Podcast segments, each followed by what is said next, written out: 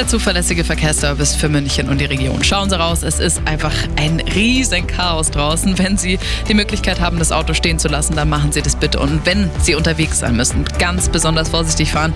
Auf der A95 Garmisch-Partenkirchen Richtung München zwischen der Ausfahrt B2 Ohlstadt und Murnau-Kochel, da liegt ein Baum auf der rechten Spur.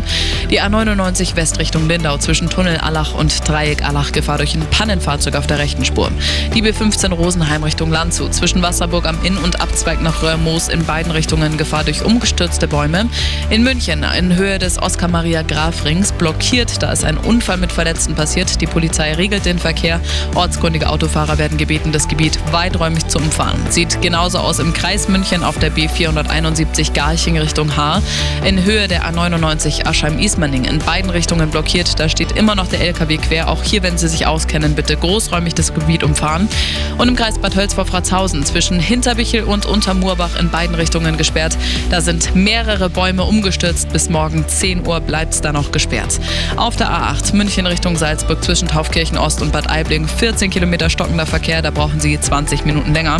Wir schauen noch zum öffentlichen Nahverkehr. Der liegt heute komplett lahm. Bus, Tram sowie S-Bahn sind wegen dem Schneechaos ja eingestellt.